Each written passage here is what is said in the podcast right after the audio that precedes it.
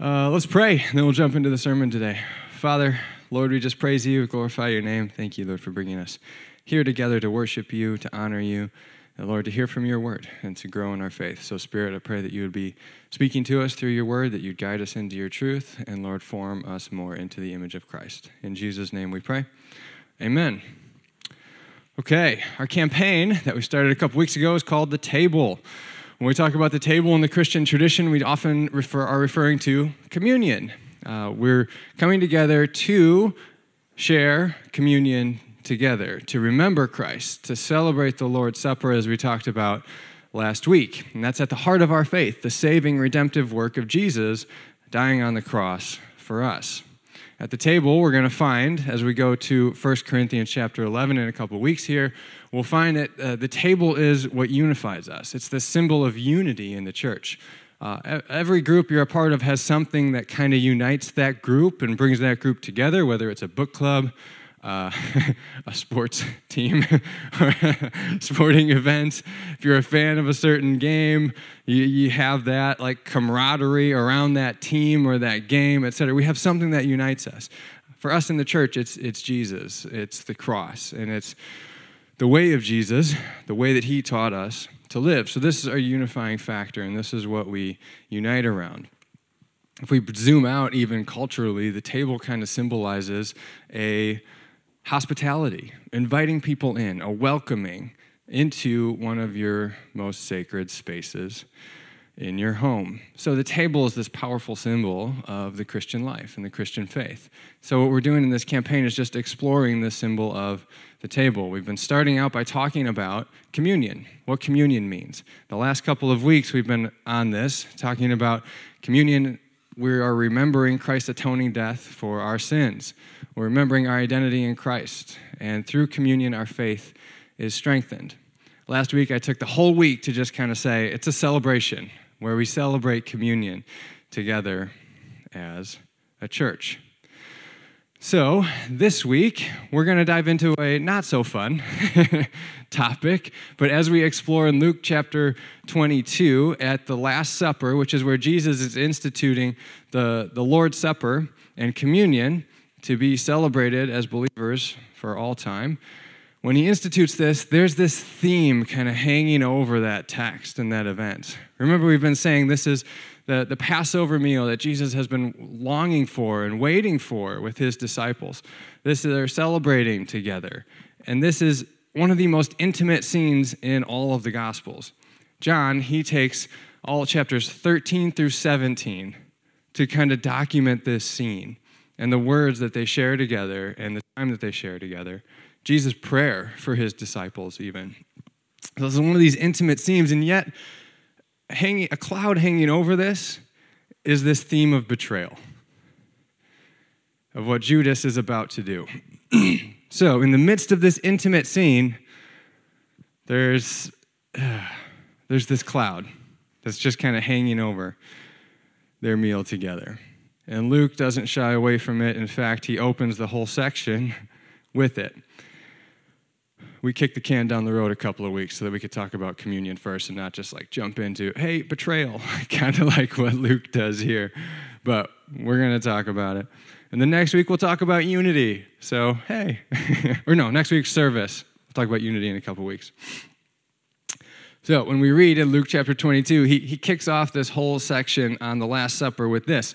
Now, the festival of unleavened bread, called the Passover, was approaching. We've talked about that at length, so if you're not familiar with the Festival of Unleavened Bread or the Passover, you can go and look at the previous devotionals of the last two weeks or uh, listen to the sermons from the last couple of weeks, and I'll explain what that is. Passover was approaching, and the chief priests and the teachers of the law were looking for some way to get rid of Jesus, for they were afraid of the people. Okay, so here we see this opposition theme is kind of is drawing to a conclusion where Jesus, throughout his ministry, has been in opposition with the Pharisees, the chief priests, the teachers of the law. They've been looking for a way to arrest him and get rid of him. But Jesus is very popular. So the people uh, tend to like him. And when he's teaching in the temple, there's lots of people around him, and they love him. And so they can't just go and arrest him. in front of everybody because they're afraid of what's going to happen, that there's going to be a riot, people are going to get upset, and you can't have an uprising. And that's exactly what the, the Jews feared and the Romans feared. So it's one of the reasons that Pilate actually had Jesus killed was he was afraid of an uprising taking place. And he, he had Caesar breathing down his neck and like, hey, you got to get things under control there in Jerusalem and Israel. There were a lot of uh, a lot of riots, a lot of uprisings that happened in the nation of Israel while they were under Roman rule. And so Pilate, when he decides to have Jesus crucified, it's just to appease the people so that they don't riot, essentially. Kind of something similar is happening here. They're like, we, the, the Jewish people know they don't want Pilate coming down on them. So they're like, hey, when we arrest Jesus, we got to do this in secret because if something breaks out, they're going to come and get us. And they're going to put an end to this really quickly and brutally. So they're looking for a way to arrest him secretly. And this is why they need someone in, Je- in Jesus' inner circle to give them his schedule so that they know where he is and when he is not with the crowds. Then Satan entered Judas, called Iscariot, one of the twelve. One of the themes of Luke's account of the Passion Week and these last days of Jesus uh, leading up into the cross is he emphasizes the spiritual reality of what's going on beneath the surface. So here, the other gospel writers don't mention this, but he's talking about, he says Satan enters Judas. So in a sense, Satan is influencing Judas now, and he's He's, he's lying to him, he's influencing him to do the things that he's about to do. And Judas went to the chief, there's, there's more on that later. So there's the negative side of what Satan's doing, and then we're going to see the positive side.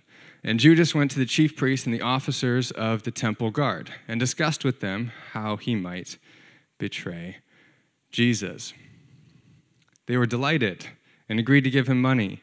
He consented and watched for an opportunity to hand Jesus over to them when no crowd was present. So, again, this is why they needed Judas. They needed to find a time when Jesus was isolated and alone from the rest of the crowd so that there wouldn't be this big uprising. When we read through the Gospels, we often ask ourselves the question, like, why, why would Judas do this? Like, what led him to do this? So, Luke gives us part of the answer, right? That Satan had entered him and Satan was influencing him to do this. Uh, some, in, other places, the Gospel writers mention that Judas was keeper of the money, for the disciples and their group. So he was greedy in some sense, they mention. So maybe he was just found an opportunity to earn some money and he took it. Uh, it's also been suggested, and I find this quite intriguing actually, that Judas was from a place called Iscariot, which Luke mentions here. And that was a, a, a, location known for zealotry. So there were a lot of zealots who lived there. The zealots wanted to overthrow the Romans like yesterday and they were ready to go, for, go to war for it. And they had on multiple occasions. So it's been suggested that perhaps Judas was trying to give Jesus the push. He's like, okay, he just needs a nudge to like raise the army and get the Romans out of here and reestablish the independent kingdom of Israel. And so he thinks he's kind of giving Jesus this little nudge here by doing this. I think that kind of makes sense of, of ensuing events in the story as it pertains to Judas. So he's thinking, hey, I've seen Jesus like turn, I've seen Jesus like calm the storm. I've seen Jesus like multiply food. Maybe he can multiply troops. So like let's get him let's get him going. And then once he needs to, once he's desperate, the war is going to start and Jesus is going to take over. I don't know. We don't know for sure, but something's going on here. Judas is influenced by Satan, yet Judas is still being held personally responsible so we're going to fast forward a few verses here to the Last Supper. We read the interim section the last couple of weeks. Uh, but here in verse 21, we read, But the hand of him who is going to betray me is with mine at the table. This is Jesus talking. He's talking about the betrayal of Judas here. So Jesus knows. Jesus knows that Judas is going to betray him. And again, I find it interesting in this theme. Jesus knows that Judas is going to betray him, but he doesn't really do anything to prevent it, right? So Jesus knows Judas is going to leave, and yet he still goes to the same place in the Garden of Gethsemane where he went to often to pray and to be alone. If this were a movie, Jesus would know this. He would, like, I don't know, like give Peter the Mission Impossible, like Jesus mask, and like he would get out and then they'd think oh peter's jesus. They'd arrest jesus and be like whoa he totally thwarted his plan right? Like that's a little crazy. But jesus does nothing to thwart judas's plan even though he knows it. And again because jesus is so committed to doing the will of god. Verse 22 the son of man will go as it has been decreed. Okay so here we're seeing like and then this next line even.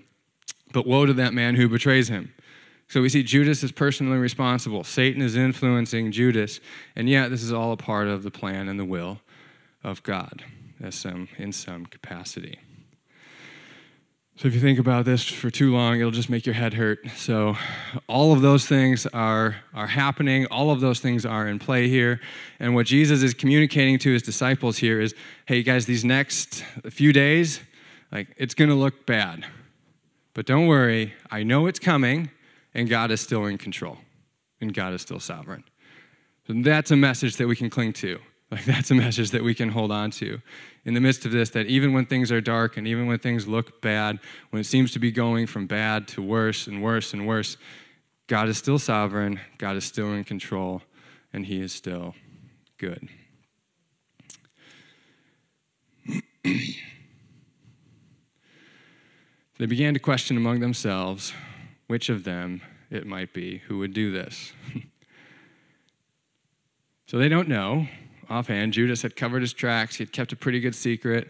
In John's gospel, he documents that Peter like leans over to John and asks him to ask Jesus who it is, and he does, and Jesus confirms to him that it was Judas. But that seems to be like a private conversation because the rest of the twelve don't know. And they break into this conversation actually next. I'm like, who might it be? as it says here. And then they end up talking about who's the greatest among them. don't know why. don't know why they led to that conversation. Maybe they're trying to eliminate possible suspects by starting with who's the best. Ugh, it's just awful. Jesus kind of nips that in the bud right away, which we'll talk about next week. But I love this. Like, this, we often forget that, like, there wasn't they didn't all have their phones out and were live streaming this on Facebook, right? Like these guys wrote this years later to other people who weren't there. Okay, so there's a lot of opportunity to like make myself look good. We're going to make ourselves look really great in this, but they don't. They explain reality. They ex- it explains the way it really went. And it speaks deeply to human nature that even at the table, this symbol of intimacy, this symbol of fellowship and welcome and community, the very the first Lord's Supper that unites the 12 disciples together, even in the midst of that, somebody's going to betray him. So the 12 is close. Very close to Jesus. He had lots of people who followed him. Twelve were some of his closest followers. But that's not where the betrayal stops in this story. It's not only among the 12 where Jesus is betrayed, but it's even among Jesus' three closest disciples where he is going to be denied. Peter, James, and John were Jesus' three closest friends. And if we were to keep reading, even a couple verses later here in verse 31, we see in their conversation Jesus talking to Simon Peter. Simon, Simon, Satan has asked to sift all of you as wheat, Jesus says. Interestingly, the NIV does a really good job translating this for us. This first verse in verse 31, it is the, the verb the word you is plural. Okay, so sift all of you, it says. Some translations will just say sift you. In English, we don't have a second person plural, so it's really confusing what he's talking about. But what Jesus is saying here is essentially Simon, Satan is asked to tear apart the disciples, to destroy your unity, to rip you apart as my disciples. Then in verse 32, it's singular. Jesus says, I have prayed for you, Simon, that your faith may not fail. So, what Jesus is saying here is what's about to happen that this denial, where Peter's going to deny Jesus three times. We know the end of this story, right? He's going to deny him. This denial carries the potential to rip apart the fabric of their unity and to destroy this group of disciples and destroy them so that the early church would be in shambles. And again, Luke notes the spiritual aspect of this. Pay attention to this and keep this, keep this in the back of your mind.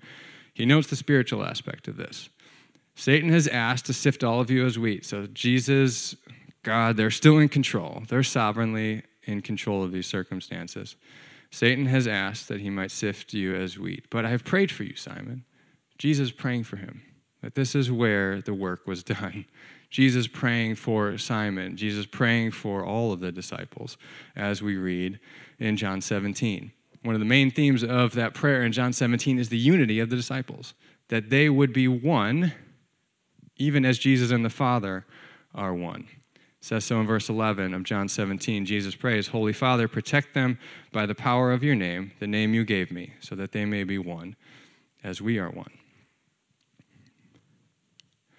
I also find it interesting here that Jesus doesn't pray that Peter would be spared the difficulty and the pain of the coming hours.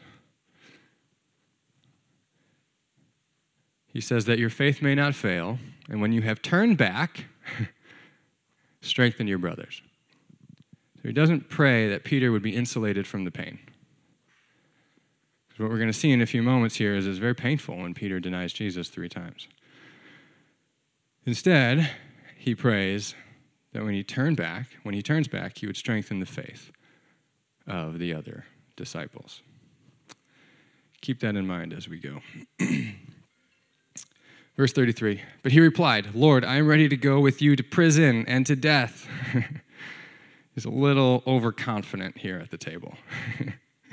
and we all know in the courtyard this turns to cowardice. Jesus answered, I tell you, Peter, before the rooster crows today, you will deny three times that you know me. So then we turn to what actually happens in the ensuing events after Jesus is arrested and he's in the courtyard. Peter follows him at a distance, and as he comes into the courtyard, he's questioned. This is the third time that he is questioned, and each time he denies him. He says, Man, I don't know what you're talking about. Just as he was speaking, the rooster crowed. Okay, now as we're reading through this story, I think what we should be seeing as disciples, as followers of Jesus, is ourselves in this story. Okay, don't just read this as a Peter long ago we see ourselves in here. And if you're like me, I certainly see myself in this story, at least my former life, especially, where I was a Christian in name only. We call that being a nominal Christian, where I would call myself a Christian, but then when any form of social pressure was put on me, to where my Christian faith and admittance of my Christian faith came at some sort of a risk of me even losing some sort of credibility with my friends and care about the way of Jesus at all, I would cave. When I had something to lose for Jesus, I wouldn't follow the way of Jesus. Instead, I'd go my own way. So, especially those of us who see our, uh, who have struggled with nominalism, have struggled to Follow the way of Jesus in the midst of social pressures in one way or another. If you have something to lose by following the way of Jesus and confessing Jesus, and you've struggled with this in some capacity, we see ourselves here in Peter. The Lord turned and looked straight at Peter. Gosh. Can you imagine that? You've just denied your friend three times. And you did so to save your own skin because you're worried that, hey, if they know that I was with Jesus, they might arrest me and I might be right there next to him. And you think, oh, there's no way he knows. Like, he's way over there. It's really loud in here. He can't hear me. Like, what's the, what's the problem? And so, just in a moment of just pressure, where in a moment of pressure where you don't think he can hear you, where nobody else is listening, you don't think anything of it, you just make a quick decision and go with it to save your own skin in self preservation. And then Jesus looks at you. Then Peter remembered the word the Lord had spoken to him. Before the rooster crows today, you will disown me three times. And he went outside and wept bitterly. This hurt. This hurt Peter. Jesus had warned him that you're going to deny me three times, and he still failed. he still failed the test. And so he's in this moment of just sorrow, shame. He feels terrible for what he's done. Band, you guys can come and set up. He goes outside and he weeps bitterly. But remember the words of Jesus. I prayed for you, Peter, that your faith might not fail, and when you turn back, strengthen the brothers. He doesn't pray that Peter wouldn't go through this, but he prays that through this event, his faith would be strengthened. And when I come back up, we'll read a little bit about how the story ends. But for now, Jesus was denied and betrayed by those who were at the table with him. Again, what I love about the Gospels is they don't sugarcoat life. They don't have this pie in the sky mentality of once you're a Christian and you come into community with everybody, then everyone's just going to love each other and it's all going to be good and we're all going to be happy and sing and dance through a field of daisies together. That's not the way life is. That's not the way the church is. And if you've been a part of the church for an extended amount of time, you've likely experienced offenses at the hands of those who are in the church. And what Jesus is telling us here through this is that it shouldn't surprise us. That even the, the sinless Son of God, God in flesh, was betrayed by some of his closest friends and followers. And so, in some way, that should inform how we interact with one another in the church. And we'll talk about this when I come up next. For now, would you pray with me? Lord, Jesus, we thank you for your faithfulness to us. Lord, we thank you for your love, for your mercy, and your grace, even in the midst of our betrayals. And Lord, we thank you that you were determined to do the will of the Father.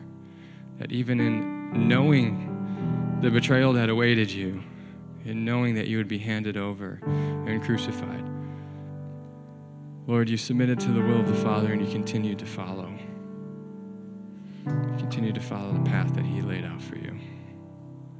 So, Lord Jesus, we thank you as we come to communion together today. Lord, we're so grateful for you, for your love for us, for your example, for your saving work on the cross that has made us justified before you. And so, Lord, we worship you and we praise you and give you thanks. It's in your name, Jesus, we pray. Amen.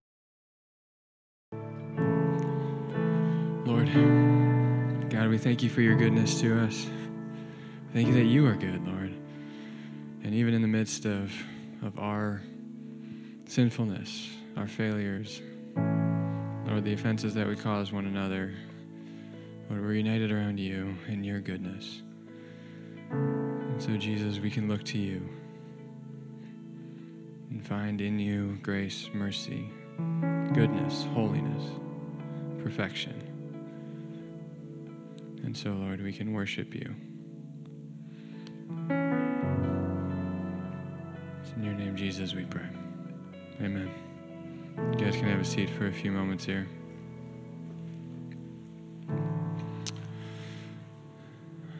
All right. Big idea. Jesus was denied and betrayed by those who were at the table with him. Remember, the table symbolizes this intimacy, this unity, this close connection, this community together. And yet, at the table with him, at the Lord's Supper, one betrayed him and one denied him. So when it happens to us, although tragic, it's not justified, okay? And this is where like this is where scripture just shines, where it's just so true. It's not justified, it's still wrong, it's tragic, it's evil. It should not be surprising to us that this comes, this happens. Now, before I even get into this, I'm, to be clear, I, this is a big topic. I'm not going to say everything on this topic, okay? Um, that would turn into like a course, like a a weekend course pretty quickly, and it would be pretty dry and pretty boring. And that would be more suited for a counselor to have this conversation with you guys than me. So I'm not going to say everything on every topic. And the challenge, of course, is when I'm talking about things like offenses, I'm using betrayal, denial pretty broadly here, right? We're talking about offenses. We're talking about things from just being disappointed in others. Perhaps somebody didn't show up for you when you needed them, being let down.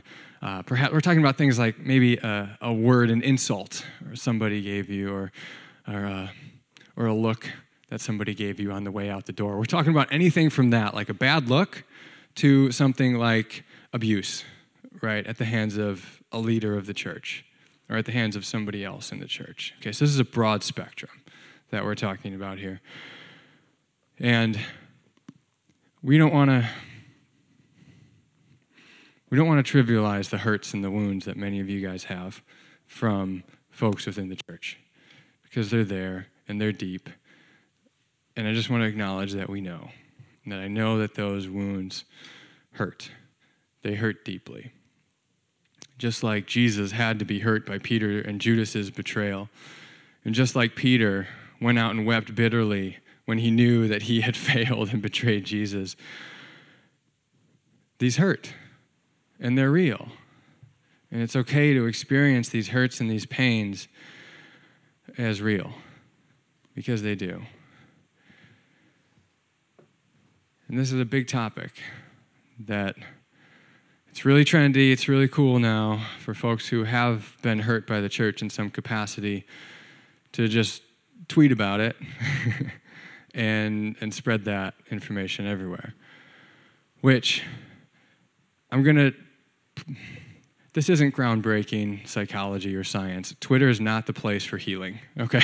I think it's safe to say Twitter is not the place for healing.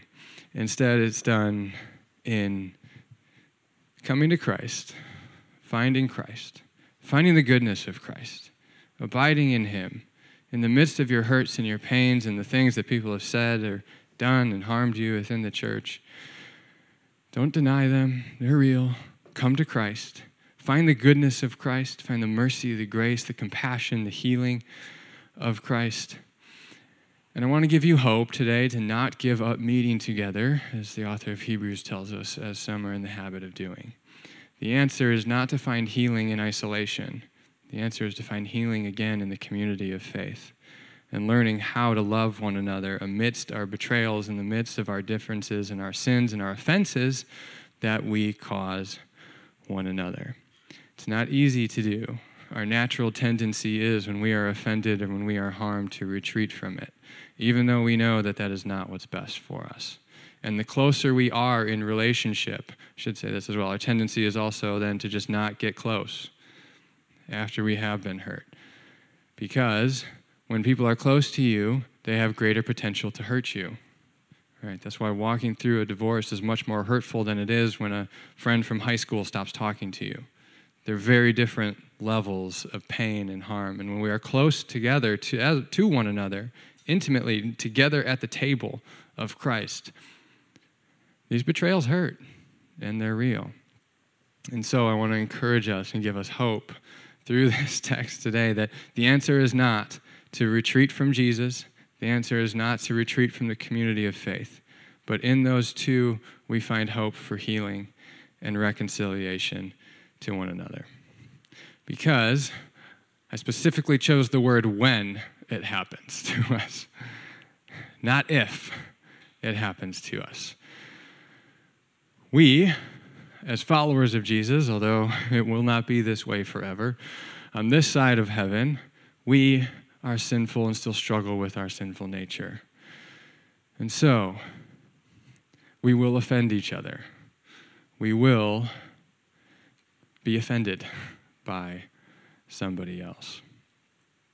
Again, that doesn't excuse it. It's the result of sin, and it is our it is our calling as followers of Christ to be more and more like Jesus and to grow into the way of Jesus to where these offenses and these sins happen less often. Yet, they certainly still will. So it doesn't excuse it, but I want us to maintain our hope in this new resurrection life of Jesus that he gives us. Don't lose faith in Christ, in the newness of life that he's given you, and don't lose faith in the church. That's kind of my big, my big picture plug. Because we want to grow as a community into this genuine love that Christ has for us. Okay? And the hope of that is Christ working within us in the church. Healing doesn't come through loneliness, through isolation, unforgiveness, and bitterness. It comes through forgiveness in Christ together as a community. And so, in this text, what I don't want you guys to do is to be looking around at each other in the church like the disciples and saying, "Who is it?" Right? Who's going to hurt me next? No, that's not. that's not the point here. that's not what I want you guys to do. Instead, this text it gives us three, I think, very important things to remember when we experience offenses within the church. And these can give us hope to maintain community and unity and intimacy with one another so we don't isolate from each other but still participate in the family of God. One, Jesus knows. Jesus knows. When we, so I think part of, a big part of this for the disciples was in the early church when, when they were, uh, when people betrayed them. First John says they went out from us and they were never among us. Like that had to hurt when people left the church and started preaching a false gospel against John, and when Paul, people started preaching against Paul. But when these things happened, it had to hurt, and they had to be wondering in the back of their mind wait, wait, wait, is this really the new type of community that Jesus is making? Are these the new people that we're supposed to be? And the fact that this happened even to Jesus is a reminder that it's, it's okay. In the midst of this unity and this newness of life that we're experiencing, there's going to be pains, there's going to be sorrows and difficulties along the way. So Jesus knows. And don't overlook how significant this is. Okay, this isn't just like a, a thing people say. This isn't just like a cute thing to like try to put a band-aid on a gunshot wound. No, Jesus knows. So when you're praying to Jesus about the pain and the hurts and the harms that you have experienced, you're praying to somebody who knows, who was betrayed by some of his closest friends. He knows your pain. He's not some God who's just aloof, who's out there, who doesn't really care and he's up in holiness and just sitting on a cloud, completely indifferent to your pain. He knows, he's experienced it. It hurt him. This is often one of the most comforting things for us when we're going through pain and sorrow in general, is just knowing or speaking with somebody who has walked through it as well. It may not take all the pain away, they likely can't, right? But just talking to somebody who can empathize with you because they've experienced the same thing and walked through it, perhaps longer than you have, is really refreshing and good for your soul. This is why having a mentor is so important. Somebody who has walked through the pain and the suffering that you've experienced and can counsel you on the wisdom that they've learned in the time. And that's why coming to Jesus is so important, because he knows. And second, Jesus is praying for you. Remember, when Jesus prays for Peter, he doesn't pray that he wouldn't experience the pain of this. He prays that his faith would be strengthened. That's a crazy thought, right? And again, it's something that just appeals to reality. It's true. That Jesus may not completely insulate us from all of the pain of community and life around us. Jesus may not be praying for a spiritual hedge of protection around you. I promise every time I use hedge of protection, it's kind of tongue in cheek, all right? But perhaps he's praying that through these circumstances, your faith will be strengthened. And if you are in Christ, He's praying for you. And the pain and the difficult circumstances that we walk through in community together with one another as we face the betrayals, as we face the offenses of one another, they will strengthen our faith. That's one of the deep mysteries of suffering and pain. There's, there's lots, I think the biblical worldview gives us some really good reasons for it and gives us the best explanation that's out there for it. And one of those reasons is that through it, our faith is strengthened. We learn things about ourselves that we wouldn't have learned otherwise. And we can come out the other side with a stronger faith, a closer unity with Christ. Because when you talk to people who are going through crisis or going through difficult times, one of the things that they will often say is, I never felt closer to God. And so, although the offense, the hurt is not good, oftentimes through it, God brings good. God brings you closer to Him, and God strengthens your faith in the midst of it. And it's so comforting and encouraging to know that if you are in Christ, Jesus is praying for you, that Jesus cares. And He may be praying not for not for that offense to not happen, not for that hurt to not take place, but for your faith to be strengthened. And when you turn back, you can strengthen the faith of others. now you become a mentor because you've walked through it. And now your faith is strengthened and you have something more to give to others. The next, Jesus forgives our betrayals. if you're in Christ, these are two, there are two very important implications of this part. When we are the ones who betray others in the church, which you have and you will be, if not, so before you go pointing the finger at how everybody else is so awful, remember to reflect on your own heart and your own self first. We find forgiveness in Jesus. When we harm others, when we say something offensive, when we do something hurtful. But remember Peter, after he betrayed Jesus, he had this heart of repentance. He experienced godly sorrow. He went out and he wept bitterly. Now, he doesn't stay there, but he gets there because he's sorrowful for what he did. When we go to Jesus, we can find forgiveness when we repent. And then next, we should also forgive those who have betrayed us, those who have hurt us. At the center of the gospel and our relationship with God is forgiveness.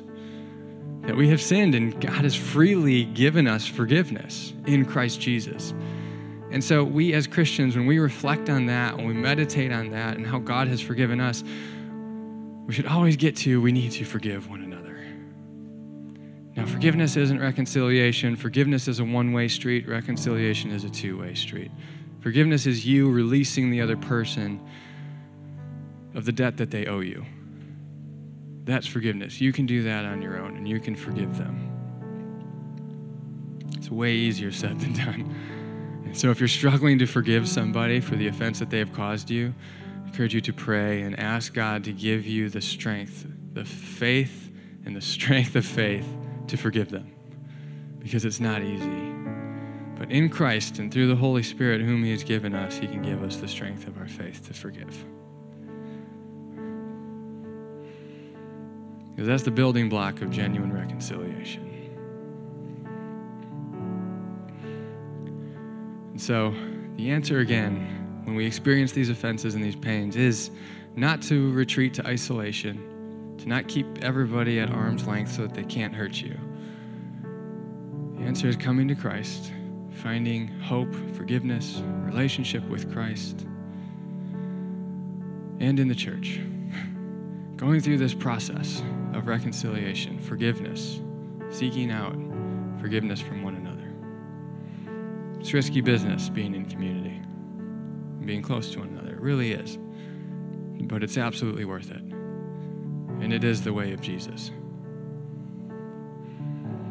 Now, before we come to the table, I want to read John 21, the end of the story.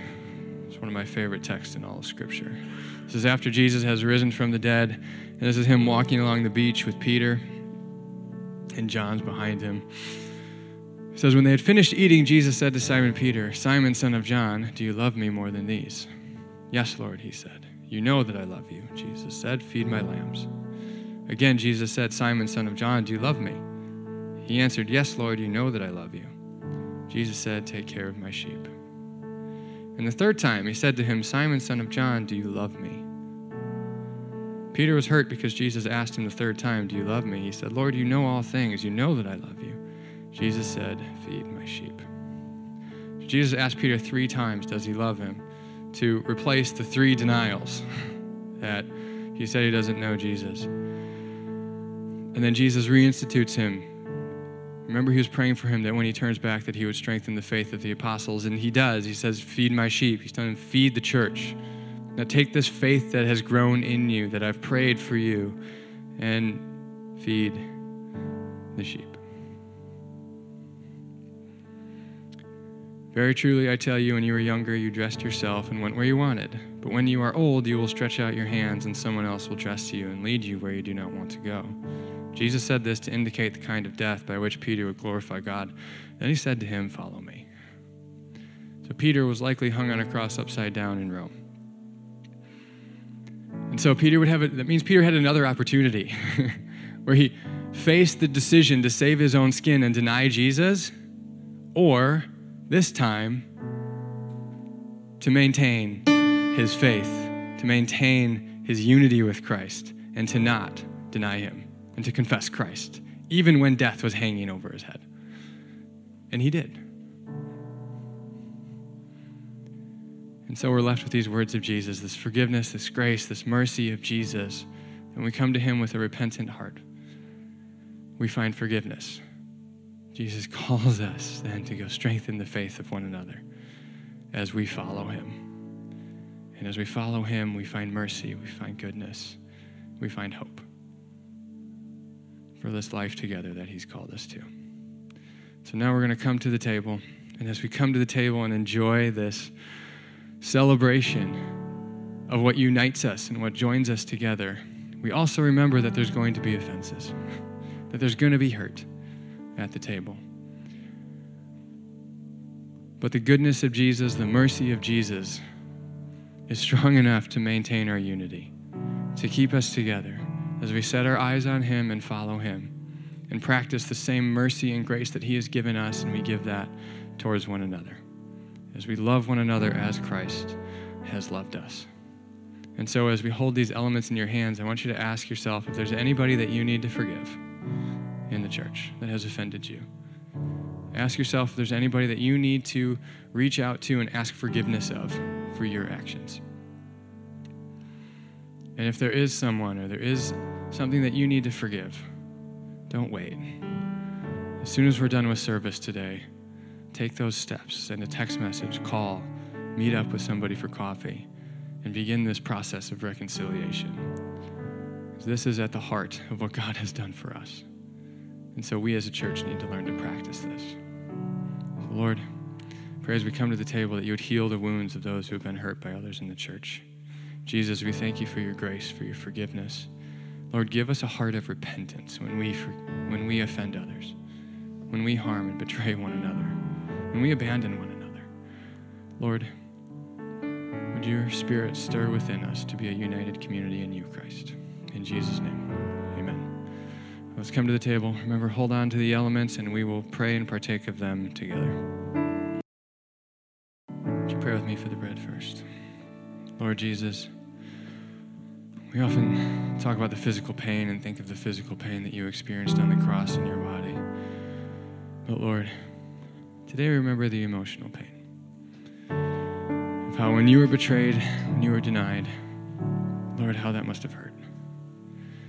So Lord, we remember that in the incarnation that you were made man, that you experienced the pain that we have all felt.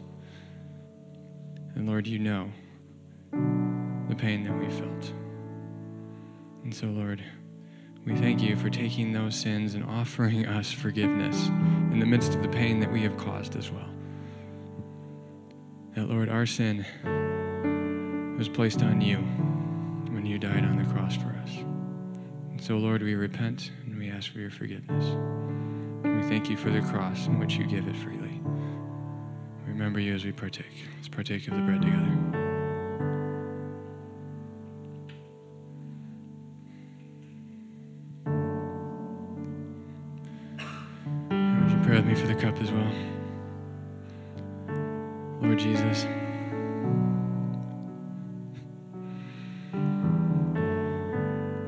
Was shed for us to make us holy, to make us a people, Lord, after your own image.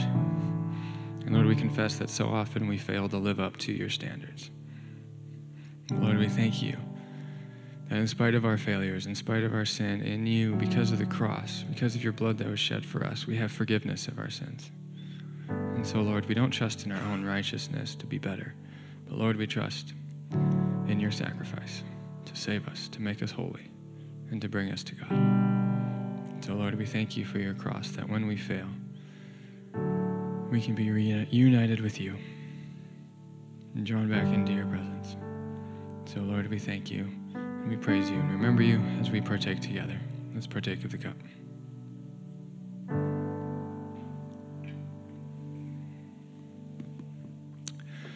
Let's pray one more time as we close.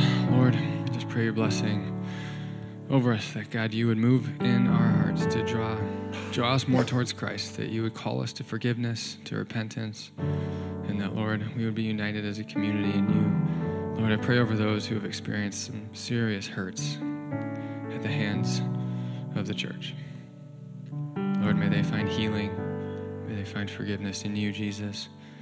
And Lord, I pray that their eyes would be drawn to you as the good author and perfecter of our faith. It's in your name, Jesus, we pray. Amen. There's prayer still available in the back. If you need prayer, please head back there and pray before we before you head out today. Not, thank you for being here, and go in the holiness that Christ has brought us.